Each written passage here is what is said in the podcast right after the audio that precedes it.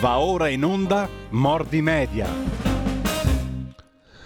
E intanto io do il benvenuto e il buongiorno per la nostra nuova puntata di Mordi Media, la nostra rubrica di analisi della comunicazione politica, principalmente al professor Ugo Volli. Professore, grazie, buona giornata, ben trovato. Grazie, buongiorno direttore, ben trovato anche a te e agli ascoltatori. Allora, ci poniamo oggi un tema abbastanza ovvio, visto ciò che stiamo vivendo in questi giorni, cioè un'analisi della comunicazione in tempo di guerra, della comunicazione bellica. Mm, in questo caso poi entreremo anche nel dettaglio, quella russa, quella ucraina, quella europea, quella degli stati, cioè quello di cui stiamo occupandoci in questi giorni, no? che stiamo ascoltando, sentendo e vedendo.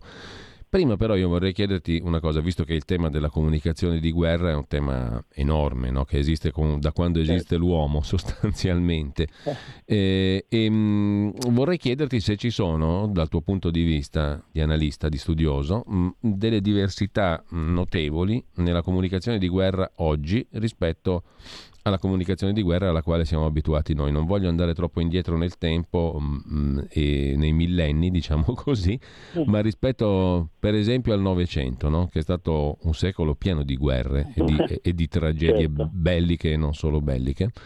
Ehm, e naturalmente mm, di mezzi di comunicazione che sono mutati nel corso del secolo, anche quelli hanno avuto il loro ruolo fondamentale, oggi siamo in un'epoca molto diversa dal punto di vista della comunicazione mediatica, no? Ecco, certo. tutto ciò ha generato secondo te dei sostanziali cambiamenti nella sintassi, nella comunicazione relativa alla guerra e ai suoi principali protagonisti? O, o no? C'è una sorta di linea di continuità? Cioè è possibile ravvisare delle linee di continuità oltre che di differenza? E quali? Mm. Ma è una, è una, domanda estremamente interessante e anche importante perché poi le guerre si combattono oggi molto anche sul piano comunicativo. Mm. Allora se mi consenti di, di mh, mm, eh, trasgredire i limiti temporali che mi hai dato, io partirei certo. dal 1800 e ehm, credo eh, 52 quando ci fu la guerra di Crimea. Eh eh, con eh, l'Europa, la Gran Bretagna e anche l'Italia eh, schierata dalla parte dei turchi che venivano assediati dagli, dai russi e ci fu un fenomeno eh, molto interessante, il primo passo al risorgimento, ce lo raccontano a scuola, eccetera. e ci fu un fenomeno abbastanza interessante dalla, eh, dal, dal, punto di vista eh, degli, della comunicazione e dell'informazione perché fu la prima volta in cui si, ebbe un, si ebbero corrispondenze di guerra eh, in diretta, cioè è, lì nasce il giornalismo di guerra.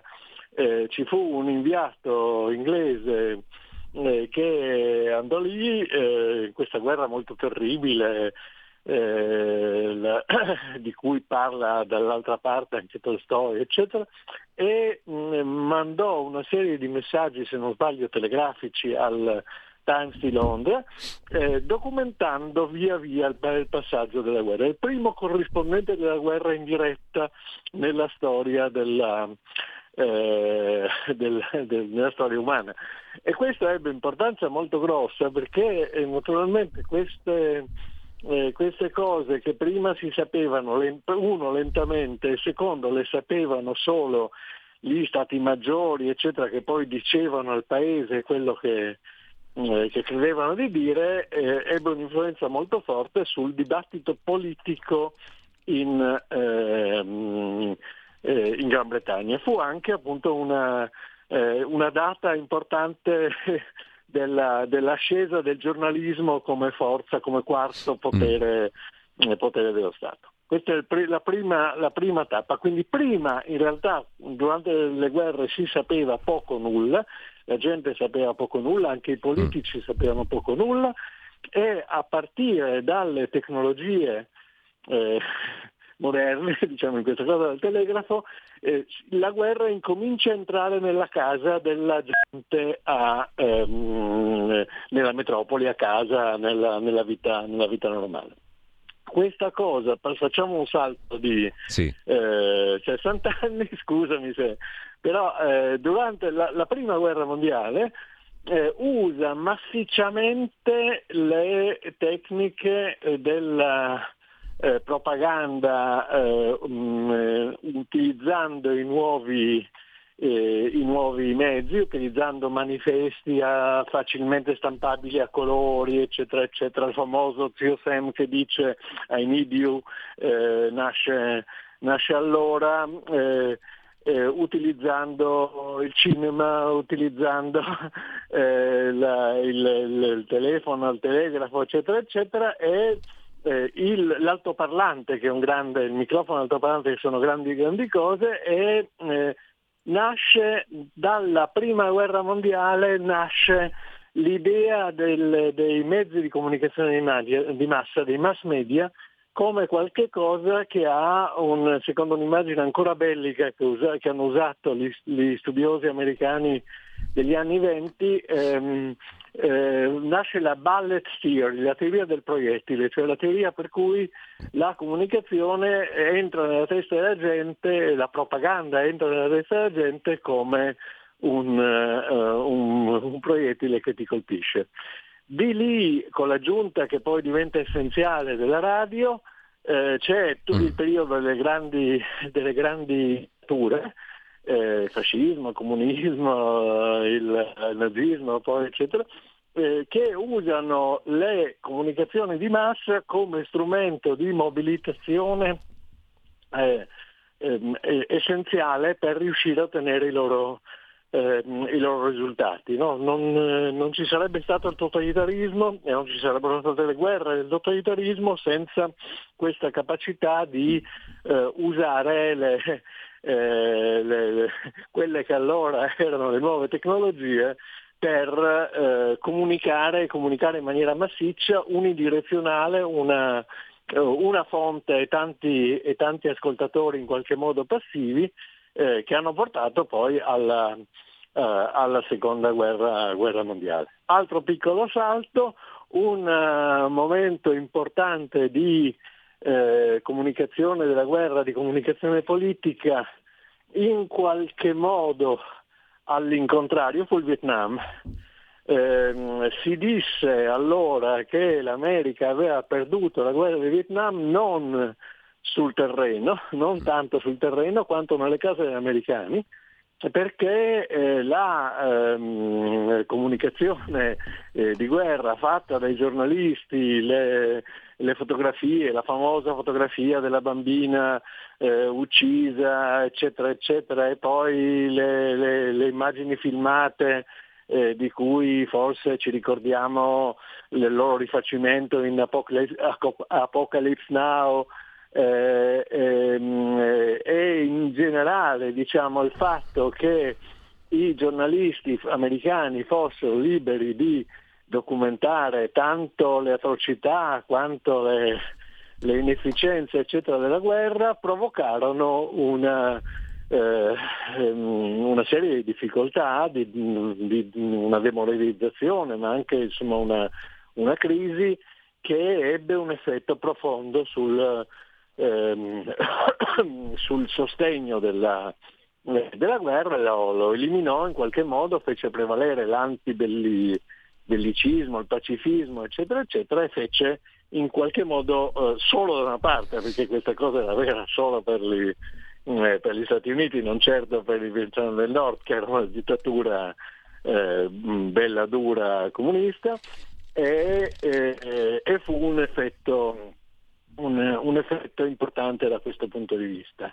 Eh, conseguenza di questa cosa, la prima guerra del Golfo, eh, stiamo avvicinandoci a passi rapidi al, nostro, al nostro, mondo, eh, gli americani decisero di non consentire i, ai giornalisti di eh, essere presenti liberamente sul loro eh, fronte e si inventarono o attualizzarono, insomma fecero, utilizzarono massicciamente la figura del giornalista embedded, come si diceva allora. Sì si è in qualche modo arruolato dentro il, il mm, eh, legato a un, a, un, a un, corpo militare che vedeva e eh, trasmetteva quello che vedevano e potevano eh, capire i membri della, eh, di quel corpo militare, in qualche modo diciamo, arruolando i giornalisti, impedendogli di andare a cercare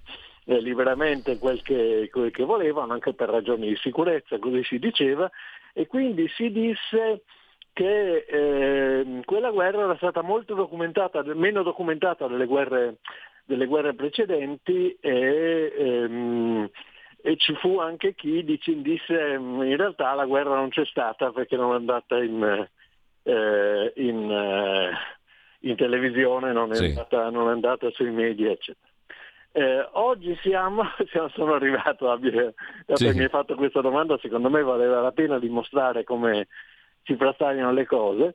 Oggi siamo, siamo nel, nell'epoca in cui eh, in apparenza almeno tutte le, mh, mm, le, comunicazioni sono libere, non c'è più distinzione fra ehm, eh, giornalismo, non giornalismo, eccetera. Tu, eh, la rete ti consente di vedere qualunque cosa, sì. ripeto, in apparenza, e quindi noi siamo a un eh, conflitto che è molto eh, fortemente documentato, oppure che appare come tale, no? in cui noi vediamo eh, le, il serpentone di 60 km oggi delle truppe russe che si avviano verso Kiev, poi il bombardamento e poi la, eh, il missile nel bagno eh, che, non è, che, non è, esploso e poi i, le, mm,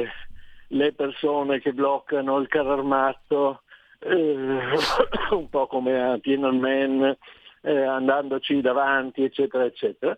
E quindi mm, tutta questa cosa sembra spontanea, secondo me non lo è, eh, o lo è solo in, in, in piccola parte, eh, e, e, però c'è una, ehm, una, una guerra che avviene non in diretta ma in multidiretta, no? cioè se uno si sbizzarrisce mm. un po' in, in, rete trova continuamente eh, decine di, di, immagini e di filmati, e di, e di, e di filmati eccetera. La mm. cosa interessante, se posso aggiungere una cosa che poi mh, mm, magari completeremo, è che la maggior parte di queste, di queste immagini eh, arrivano da fonte eh, ucraina.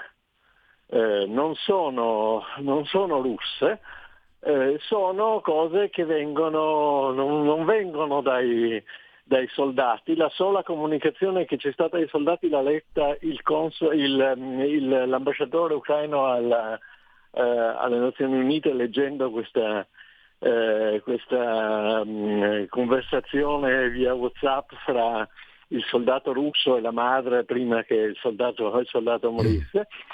Eh, e questa, mh, mm, eh, questo fatto che eh, gli ucraini sono in grado di eh, presentarci tutte queste immagini filmate, eh, tutte queste, queste, queste eh, queste mini notizie, eccetera, eccetera, e i russi non lo fanno, non lo vogliono fare, non lo sanno fare, eccetera, eh, a parte nel fatto che dal punto di vista comunicativo questa guerra la stanno vincendo molto chiaramente gli ucraini. Sul terreno poi le cose sono diverse, ma eh, questa cosa ha a che fare con la vicinanza anche della società ucraina alla nostra e con il fatto che eh, la Russia è legata ai vecchi modi eh, comunicativi della, eh, della, dittatura e quindi a una comunicazione molto più unilineare, ehm, com- compatta, limitata e controllata e quindi, e quindi inefficiente. Perché professore hai detto prima in apparenza eh, noi sappiamo tutto, vediamo tutto, eccetera. Perché in apparenza? Ma eh, allora, secondo me eh, bisogna, ci sono, eh, ci sono dei discorsi, cioè c'è una comunicazione eh, intorno alla guerra cioè una, e la guerra poi funziona a sua volta come comunicazione. No, la comunicazione intorno alla guerra eh, è, una, è, sempre inevitabilmente eh, parziale. Eh, un, ci sono un paio di esempi in letteratura molto, molto chiari di questa, di questa parzialità, del fatto che in realtà della guerra si capisce molto poco vedendola perché è fatta di infiniti dettagli.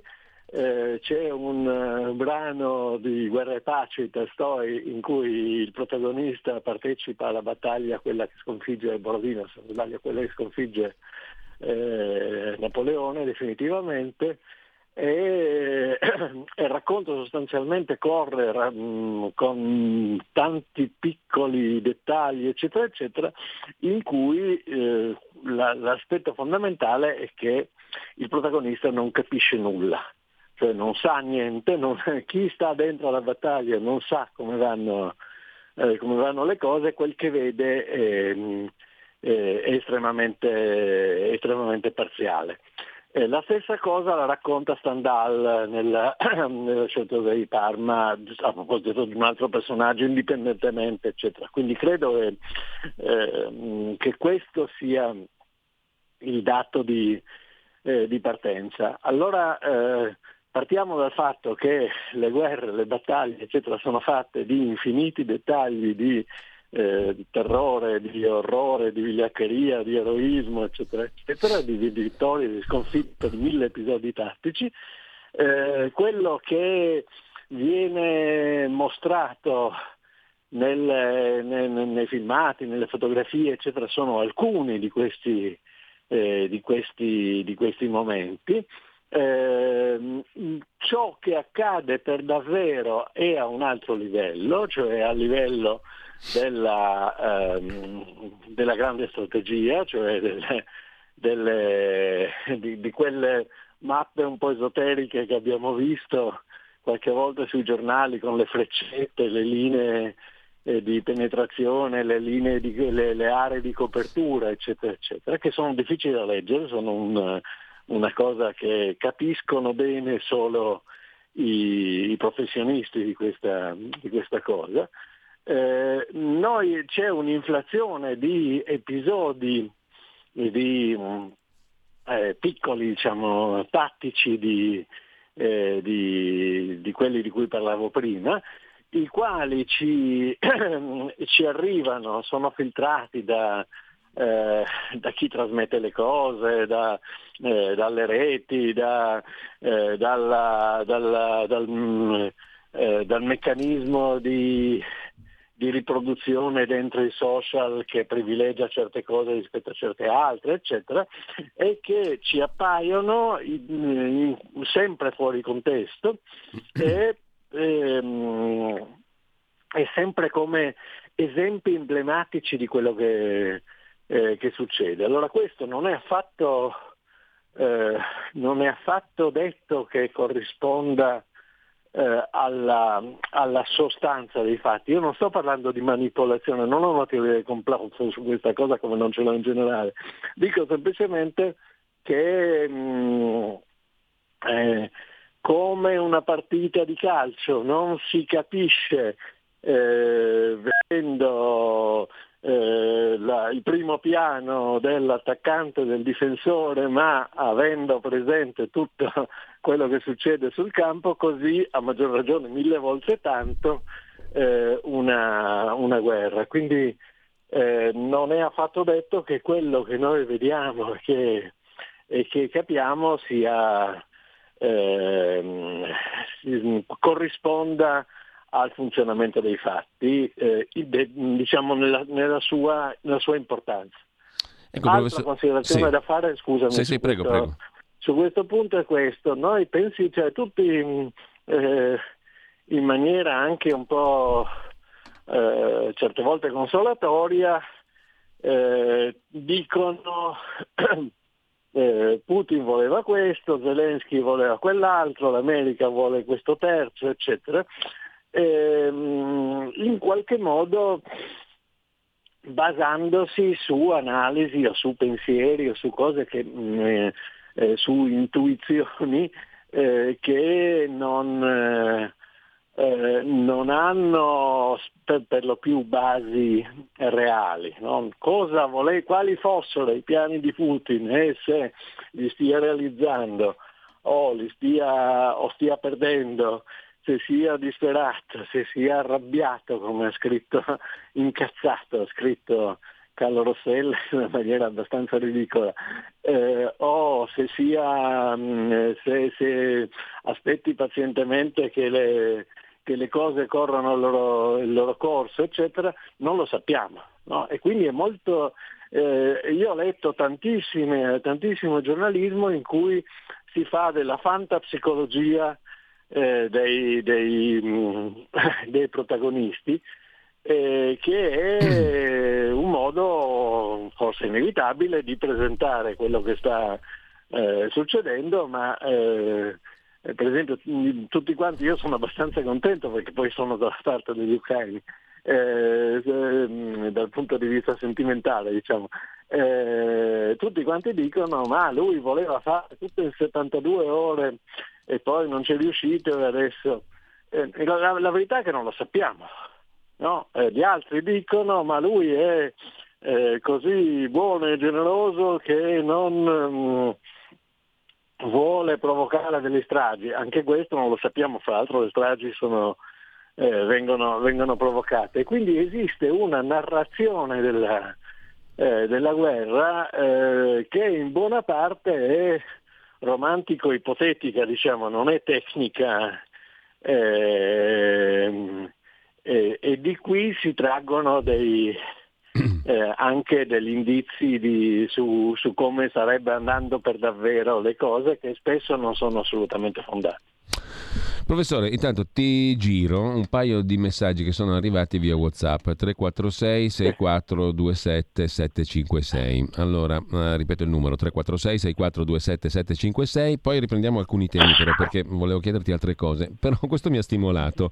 C'è un, un paio, anzi Simone dal Friuli ci scrive vorrei chiedere al professor Volli cosa pensa delle gaffe fatte in particolare in Rai in questa settimana. Dal caso di Bella Annunziata al video del TG2 videogioco alle gaffe di una giornalista di spessore come Monica Maggioni, direttore del TG1. Um, il caso di Bella Annunziata si riferisce a un, a un fuori onda sostanzialmente, no? nel quale Enrico Letta stava esprimendo solidarietà al popolo ucraino, in sottofondo si sente una voce femminile, centinaia di migliaia di cameriere e badanti e una voce maschile e amanti, aggiunge. Mm, erano Lucia Annunziata e appunto Antonio Di Bella. No? che poi naturalmente eh. sono scusati e via dicendo. Però insomma in generale ti chiede questo ascoltatore cosa ne pensi di queste gaffe. Eh, eh, diciamo che eh, su questa cosa naturalmente una gaffa è, è, un, è, un, errore ed è un errore eh, che sia stato eh, che, sia sta- che, sia stata fatta girare, eh, però come eh, come raccontano, raccontano Scanasi, non, c'è, una, c'è, una, verità nei, nelle, nelle, nelle GAF, c'è una verità negli atti mancati, c'è una verità... Mm. Eh, e eh, quello che viene fuori è l'autentico eh, sentimento di que- non solo di questi signori, ma di ehm, eh, tanta eh, di tanta gente che sta ai piani alti dell'informazione, della politica, eccetera, e che ha un sovrano disprezzo per eh, quelli che non hanno avuto la loro, eh, la loro fortuna, diciamo così. E quindi la, al di là di quello che, mm, eh, che pensano della, della, della, guerra, che eh, non è molto non è molto importante, viene fuori che mh, mm, eh, c'è una, una, una intelligenza, una, eh, un'intellettualità, una, mm, un personale dei media, personale della politica mm. che eh, dice di essere di sinistra, ma che in realtà è profondamente classista, è profondamente mm, e ha molto, eh, molto fastidio per la gente vera eh, che fa dei, dei, lavori veri. A me ricorda eh, com'era quella che eh, quella deputata di nuovo del, del PD eh, che lamentava di essere stata piantata in asso dalla cameriera. Sì, dalla sguattera eh, venezuelana. No, non... Dalla, dalla sguattera. Cioè, eh, è interessante perché una cosa del genere eh, non sarebbe stata assolutamente dicibile ai tempi in cui la sinistra era la sinistra, cioè ai tempi del, P, del PC o cose del genere. E, Professore, e ti questo... devo interrompere brutalmente, diciamo perché mm, siamo già in ritardo sulla piccola pausa delle 10, mm, però ripartiamo proprio da qua. Eh.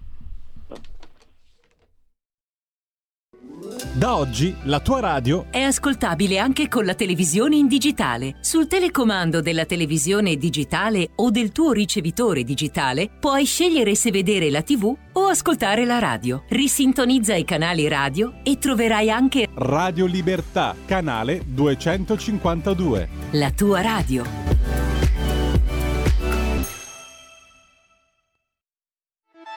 Stai ascoltando Radio Libertà la tua voce libera, senza filtri né censure, la tua radio.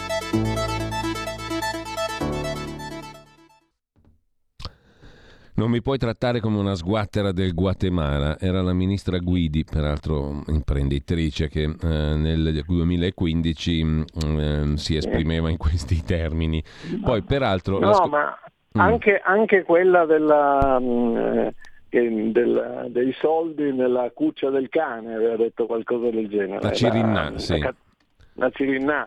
Eh, secondo me questa è una cosa che spiega molto della nostra politica, no? e fra l'altro rispetto alla guerra spiega come le facce compunte, il lutto, il pacifismo, eccetera, eccetera, spesso siano, ehm, eh, siano degli atteggiamenti esteriori eh, che ne, non corrispondono affatto alla, eh, al pensiero, al sentimento vero di, di, eh, di questa gente che è profondamente cinica, cioè questa è la verità. Poi c'è il TG2 che ha trasmesso immagini di un videogioco di una vecchia parata sì. militare parlando di bombardamenti a Kiev e su questo è intervenuto sì, anche il segretario della commissione è errore, non di è, vigilanza. È, è, diverso. Sì, Anzaldi. Semplicemente è scarsa, mm. è scarsa professionalità, cioè, questa è, la, è l'altra cosa. Cioè, secondo me è gente che non è capace di eh, di, di, di, distinguere, eh, come molti, molti fra noi, i videogiochi da, dalla, dalla, dalla, realtà, anche perché la realtà non l'ha mai visto. C'era caduto anche. Mentana in questa cosa qua, se non sbaglio, sì. recentemente. Sì, no? sì, eh, ehm... non ci sarebbe caduto Capozzo, non ci sarebbe caduto, come si chiama, il, l'inviato di guerra della, della, della, della, stampa, quel bravissimo. Quirico eh, Quirico, eccetera, cioè, quelli che hanno visto le cose per davvero non si sarebbero cadute. C'è anche t- tutto un, c'è un, un fenomeno, eh, l'hanno notato in tanti, in cui hai, eh, hai virologi da, da, salotto agli scienziati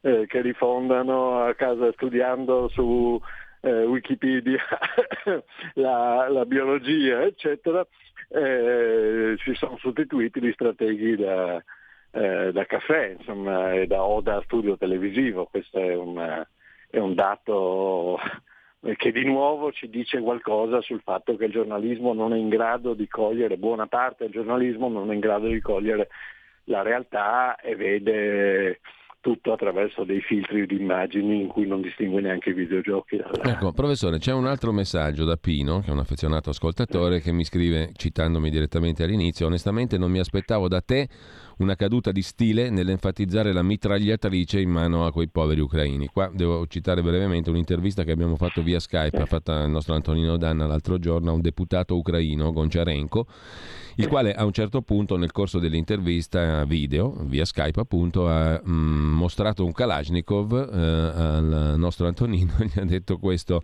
è per i russi, saremo molto felici di usarlo contro i russi eh, ed è andato in onda appunto qui, qui da noi. Eh, senza nulla togliere, senza nulla togliere scrive Pino. L'ascoltatore cosa doveva, doveva no. um, ti, leggo, una... ti, leggo, il messaggio, professore, ti leggo sì. il messaggio così poi lo commentiamo insieme. Senza nulla togliere al diritto di ogni uomo di difendere la sua terra e la sua famiglia, non credo che questo giovi alla pace. Inviare armi è un errore, inutile fare ipocriti manifestazioni di pace per poi inviare armi. Io non voglio davvero sottolineato la guerra, è giusto condannare le invasioni di uno Stato sovrano, ma sbagliato pubblicizzare la resistenza, insistere invece per le trattative. Non sono filorusso, preferisco vivere in Occidente, quello che ho scritto vale per l'Ucraina, ma varrebbe per qualsiasi situazione analoga nel mondo. Direi che è utopia, ma almeno proviamoci, scrive Pino. Professore, ti lascio un commento. La, la, la mia risposta è assolutamente no.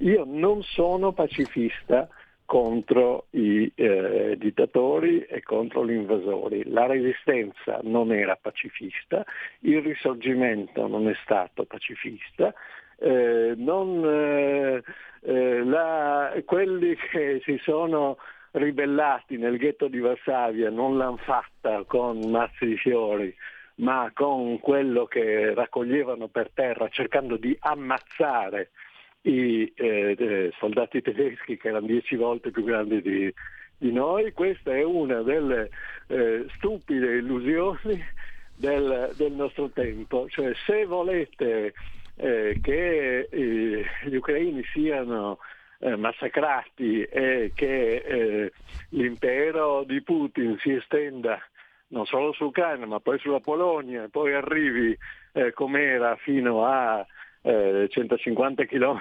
dall'Italia in Ungheria e magari eh, pensatela così.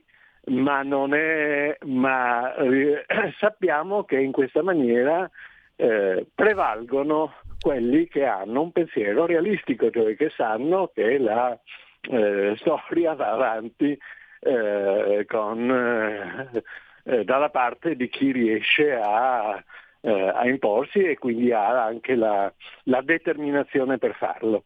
Eh, non, non, non, è appunto con i mazzi di rose, e con i bignè eh, di, e con i gelati e con le bandiere eh, arancioni o, o, o, o multicolori che, che, le cose cambiano. Se, questa è la ricetta per far vincere la Russia e la Cina. Ecco, tra l'altro voglio dire all'amico Pino che mh, mm, spesso interviene mh, mm, che non è che io abbia enfatizzato, come lui scrive, eh, il Kalashnikov, il... Eh, il, mm, il, mitragliatore del, del deputato Gonciarenko. Ne ho solo raccontato, non è questione di enfasi o non enfasi perché naturalmente ci ha pensato Gonciarenko a chiarire la sua posizione, anche in maniera come dire, molto esplicita attraverso il Kalashnikov che ha messo lì per dire siamo in guerra semplicemente, eh? lo siamo tutti qua, eh, quindi non era un'enfatizzazione, era semplicemente una, un racconto. Intanto eh, scrive invece un altro ascoltatore, Francesco, ma eh, il gentile Pino cosa vorrebbe? La censura? Punto di domanda mentre eh, un altro ascoltatore ci manda un video, non so che cosa sia, ma c'è scritto a proposito di comunicazione. Chiedo alla regia di farci capire che cosa ci ha mandato l'ascoltatore, adesso ne sentiamo un brano di questo video tratto da YouTube, dico non so neanche cosa sia, sentiamo. Chiedo a Federico in regia di attivare il canale audio che sto mandando un video. Non mi pronuncio sul conflitto e sulle ragioni perché per farlo dovrei informarmi da quei media che dicono di essere sul posto e che dovrebbero raccontarmi la verità. Però com'è che nemmeno un giorno di guerra e già abbiamo visto immagini di un videogioco di guerra spacciate per immagini in diretta dagli eventi? Giornalista con elmetto e giubbetto antiproiettile con dietro persone che si fanno i fatti loro e una nonnina che va tranquillamente a fare la spesa, magari nella borsa delle mine anti-uomo. Giornalista con elmetto con dietro la gente in fila tranquilla. Altra giornalista con elmetto e con dietro la gente in fila tranquilla tranquilla. Giornalista con elmetto con dietro il turista che fa le foto. Squadra aerea spacciata come attuale. Impressionanti le immagini dei MiG-35 e Sukhoi 57 che sorvolano indisturbati le città ucraine. Informazioni compatte, come in una parata militare. Che infatti è esattamente una parata militare del 2020. Allora, il, il, tema è non ce la raccontano giusta, no? L'abbiamo sentito tante volte, mi pare, professore. Sì, ehm, eh, diciamo che ovviamente poi c'è una, un quoziente di, di, messa in scena eh, e i, i, giornalisti hanno sempre fatto eh, queste, eh, queste cose, sono sempre in qualche modo, hanno sempre cercato di fare un po' di attori su questa, su questa faccenda, ma questo non, non, non è il problema vero. Cioè, il problema vero non è eh, quanto il, eh, quello che sta lì eh, stia mh, mm, eh, davvero in pericolo no? e si metta questa, questo casco in testa perché davvero pensa che sia o per, per segnalare alla gente, per, fare, per, per, darsi un tono e così via.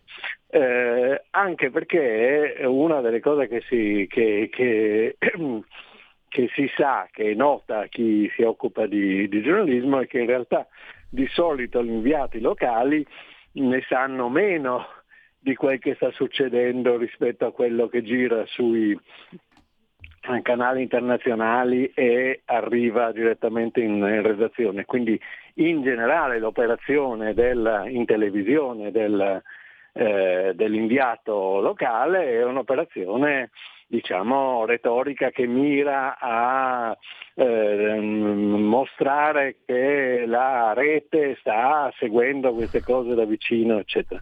Le informazioni non arrivano così eh, e tutto questo ha pochissimo a che fare con eh, le, come vanno davvero le cose della guerra. Allora è chiaro che esiste una eh, posizione altrettanto assurda di quella dei, dei Novax, eccetera, cioè nichilista, eh, eh, che eh, nega la realtà, eh, che, fa, che, non fa comodo in, eh, se, perché privilegia un'ideologia che in questo caso di solito è, filo, è filorussa e eh, tende a dire non non, niente, non, non, sappiamo niente, non c'è niente, eccetera, quindi io vado avanti sulla mia, eh, sulla mia strada. In realtà non è così, in realtà il gioco della, eh, della comunicazione è più complesso. Da un lato ci sono eh, questi effetti diciamo, re- retorici di, eh, eh, di, di, che servono a colpire il pubblico, soprattutto per il giornalismo, e dall'altro c'è un fenomeno estremamente complesso che è quello della, eh, della, della, guerra che c'è e che va capito, che va, eh, e che va studiato, che va cercato di, va decifrato, anche perché aggiungo un altro tema mm. che per me è, è, importante, la guerra è una, eh, una forma di comunicazione. Cioè, eh, quello che sta succedendo non è eh, anche in questa guerra, ma quello che succede in generale non è eh, che eh, i, i, contendenti usano tutte le loro forze immediatamente cercando di distruggere quegli, quegli altri e di eh, lasciare uno spazio eh, totalmente, totalmente, vuoto, cioè di, cance- di, cancellare. È più complessa la cosa e la, la guerra consiste come diceva Clausewitz, nella continuazione della politica con gli altri mezzi, cioè con, consiste nel fatto di cercare di costringere gli altri, interlocu- gli, altri gli avversari, diciamo, che sono, che sono un, un, ventaglio, gli avversari neutrali, eccetera, eccetera, a fare certe cose e a non farne delle altre. Eh, mh, consiste molto nel minacciare, consiste molto nel fare finta, no? nel, e eh, nel, nel, fingere di essere da una parte, andare dall'altra, eccetera. Questo a tutti i livelli, tattico, strategico, eh, generale, eccetera.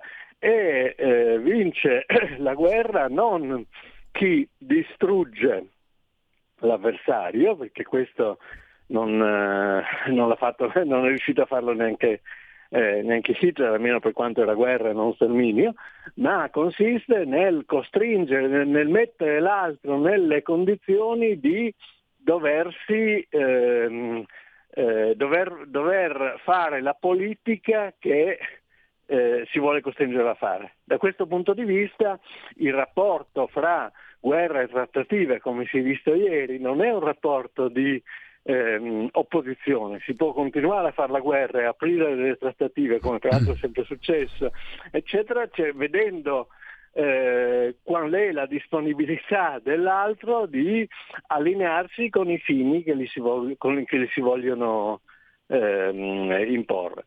Eh, e questa, questa struttura diciamo, della politica della, e comunicativa della guerra non, non, deve, non, deve, mai sfuggire. E questo è il punto, e questo è quello, quello che accade, cioè eh, Putin molto evidentemente, la Russia molto evidentemente ha ehm, eh, mosso queste, eh, eh queste, le sue forze, ha eh, prodotto danni, morti, stragi, eccetera, eccetera, con l'intenzione di costringere non tanto l'Ucraina, secondo me, quanto noi, quanto l'Occidente, quanto eh, in particolare l'Europa a ehm, ehm, fare delle, delle, scelte politiche che eh, sono quelle che lui vuole, in qualche modo a obbedire.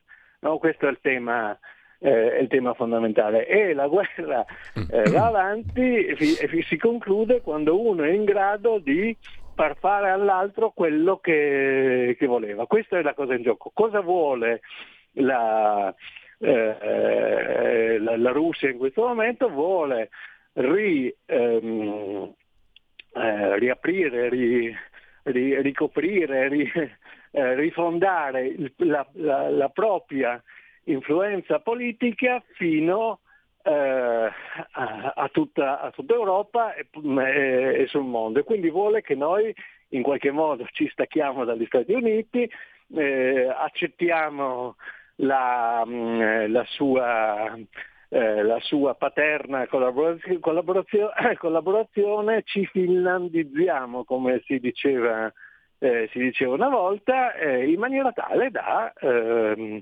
eh, comandare. Questo è il tema.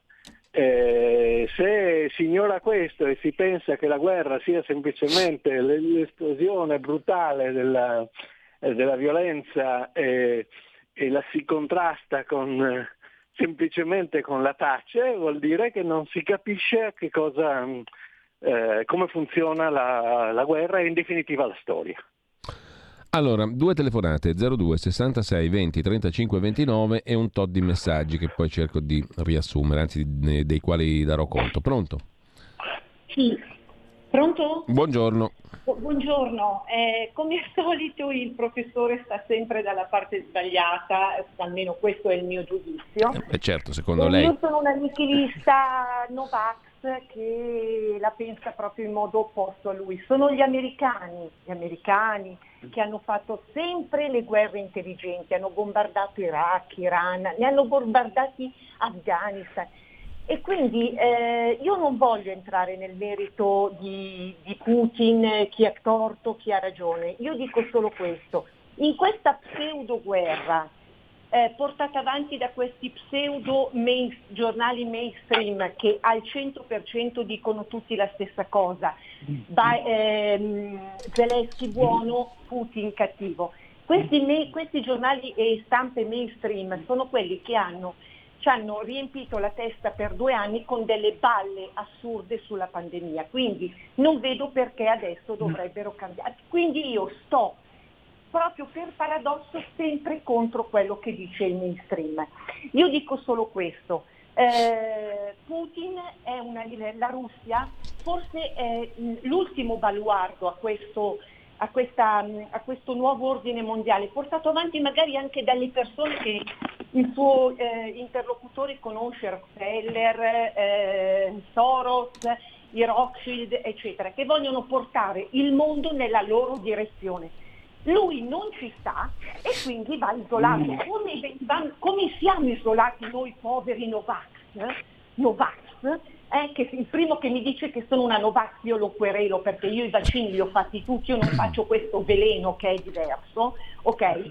Quindi eh, prima di parlare male della, della, Russia e di Putin, faccia, cerchiamo di capire perché ci fanno vedere le immagini delle guerre Bene. stellari Chiaro, chiaro, e tondo, diciamo, no? più chiaro e tondo di così non potevamo. È una specie di paradigma quello che ci ha appena esposto la signora. Intanto c'è un'altra telefonata, poi lascio subito la parola al professor Volli, naturalmente. Pronto? Yes. Buongiorno, sono San Antonio. Salve. Prego. Eh, io no, sono tecnico di macchina tessile, credo nell'Occidente, però mh, mm, bisogna dare un'occhiata alla catena geografica. Cioè, io ho fatto il militare nel genio, sono un po' di quello che insegnano qui alla scuola ufficiale, scuola di applicazione Il problema è che bisogna sempre, citando Clausewitz, determinismo geografico europeo, diciamo, poi anche quello americano, inglese di Mackinder, è che la, il problema dell'Ucraina è che penetra profondamente a sud di Mosca e da, dall'altra parte i Baltici superano ampiamente linea di Mosca. Quindi al di là dei falchi che ci possono essere a Mosca, io credo che Putin sia veramente, se salta Putin salta tutto, e veramente poi i cinesi si divorano la Siberia, quindi bisogna, capire, bisogna essere realisti come diceva quel Bismarck. Insomma, vincerà la Cina magari. Questa è una terza telefonata, poi lascio la parola al professor Volli. Pronto? Pronto? Buongiorno. Buongiorno, eh, sono Marillo Brescia.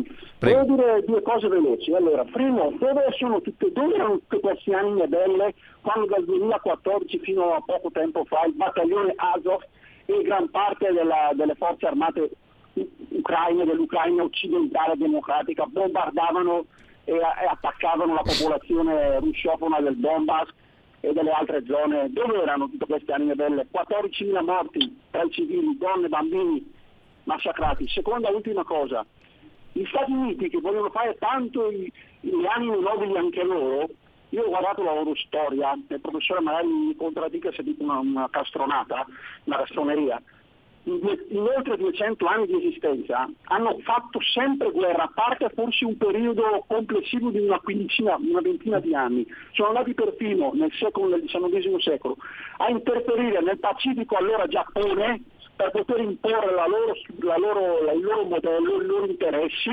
eh, usando navi e forzando praticamente la, la situazione in, in quel paese. Grazie e buona giornata.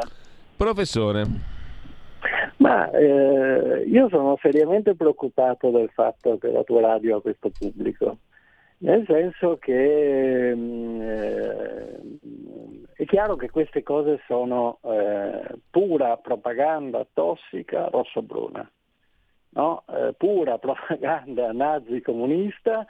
Eh, alla signora che parla tanto bene della Russia chiederei di andare a dire queste cose a Praga do, o, a, o, a, Budapest, no? chiederei di, eh, di, di, di, andare a vedere cosa pensava la gente dell'occupazione russa di mezza Europa eh, che c'è stata fino al crollo del, eh, del, muro di Berlino, muro fatto apposta per contenere i, i tedeschi.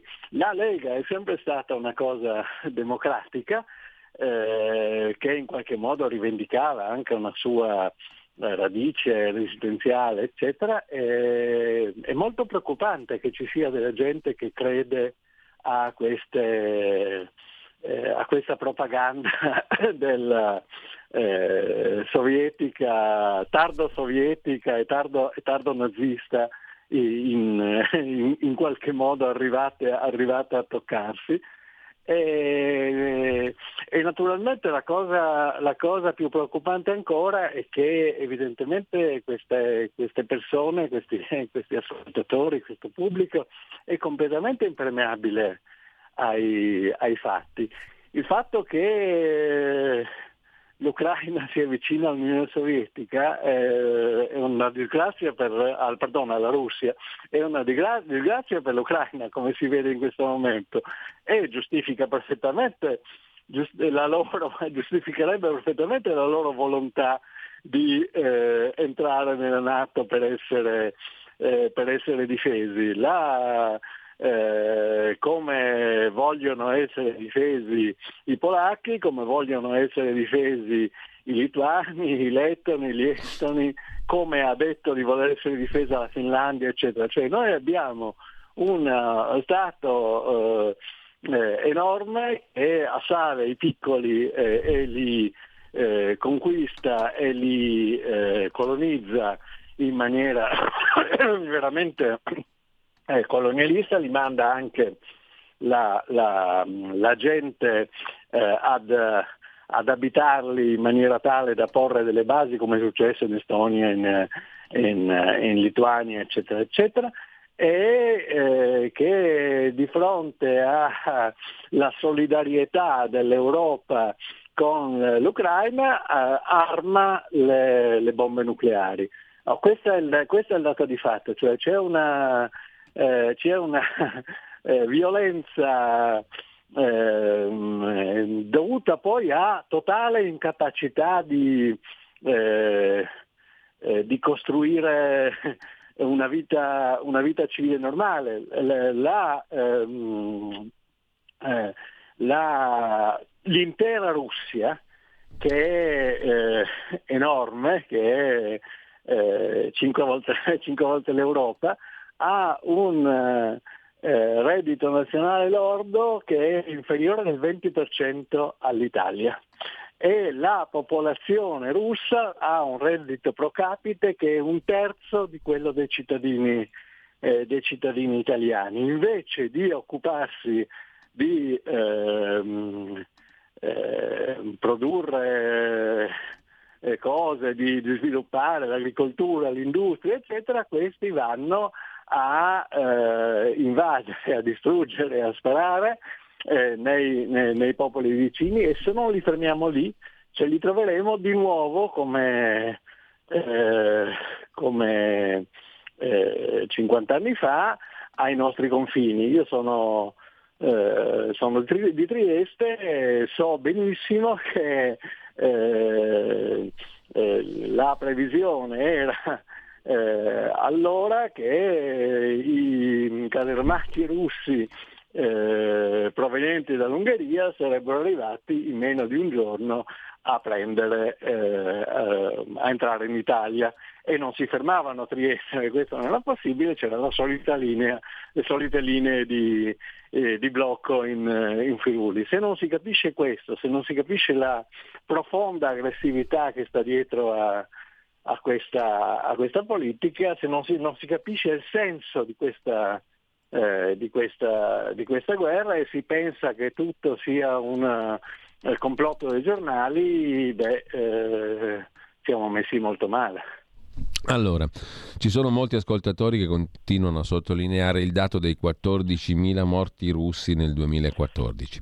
Eh, c'è un'ultima telefonata in coda e la passiamo sì, subito. aspetta, sono... aspetta, sì. aspetta, un attimo, scusa, perché su questo va detto. Mm. Nel 2014 la Russia invase eh, un pezzo, due pezzi, tre pezzi in realtà importanti di eh, Ucraina contro i, i patti eh, che c'erano stati. I patti dicevano che l'Ucraina cedette alla Russia eh, le proprie bombe atomiche in cambio dell'impegno all'integrità territoriale. Nel 2014, approfittando di una crisi analoga a questa, perché allora eh, c'era, c'era, eh, c'era, Obama come oggi c'è, c'è Biden, eh, la Russia approfittò di questa cosa e eh, invase la eh, Crimea e eh, suscitò un tentativo secessionista da parte dei, eh, di, di, alcune popolazioni di confine,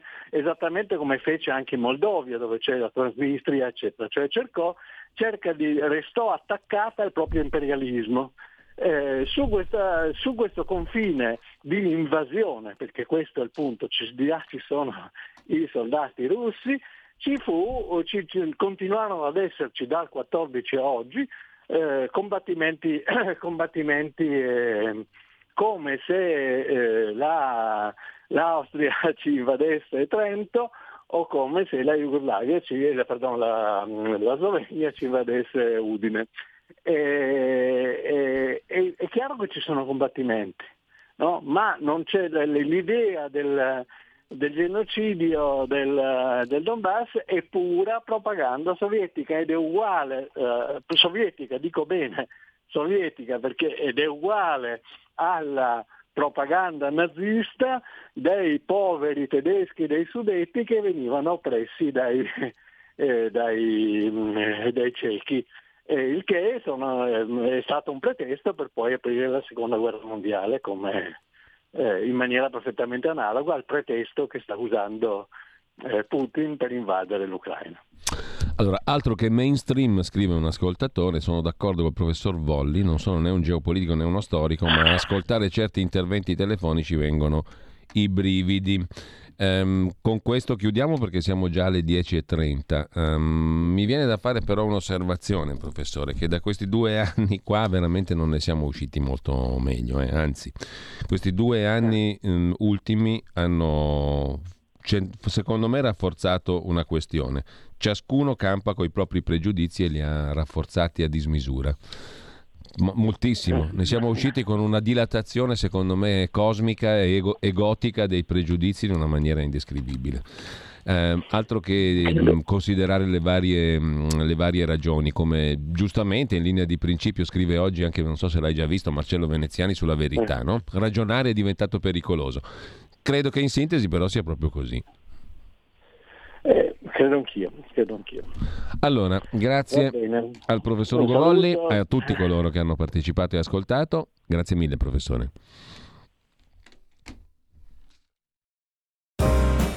Avete ascoltato Mordi Media.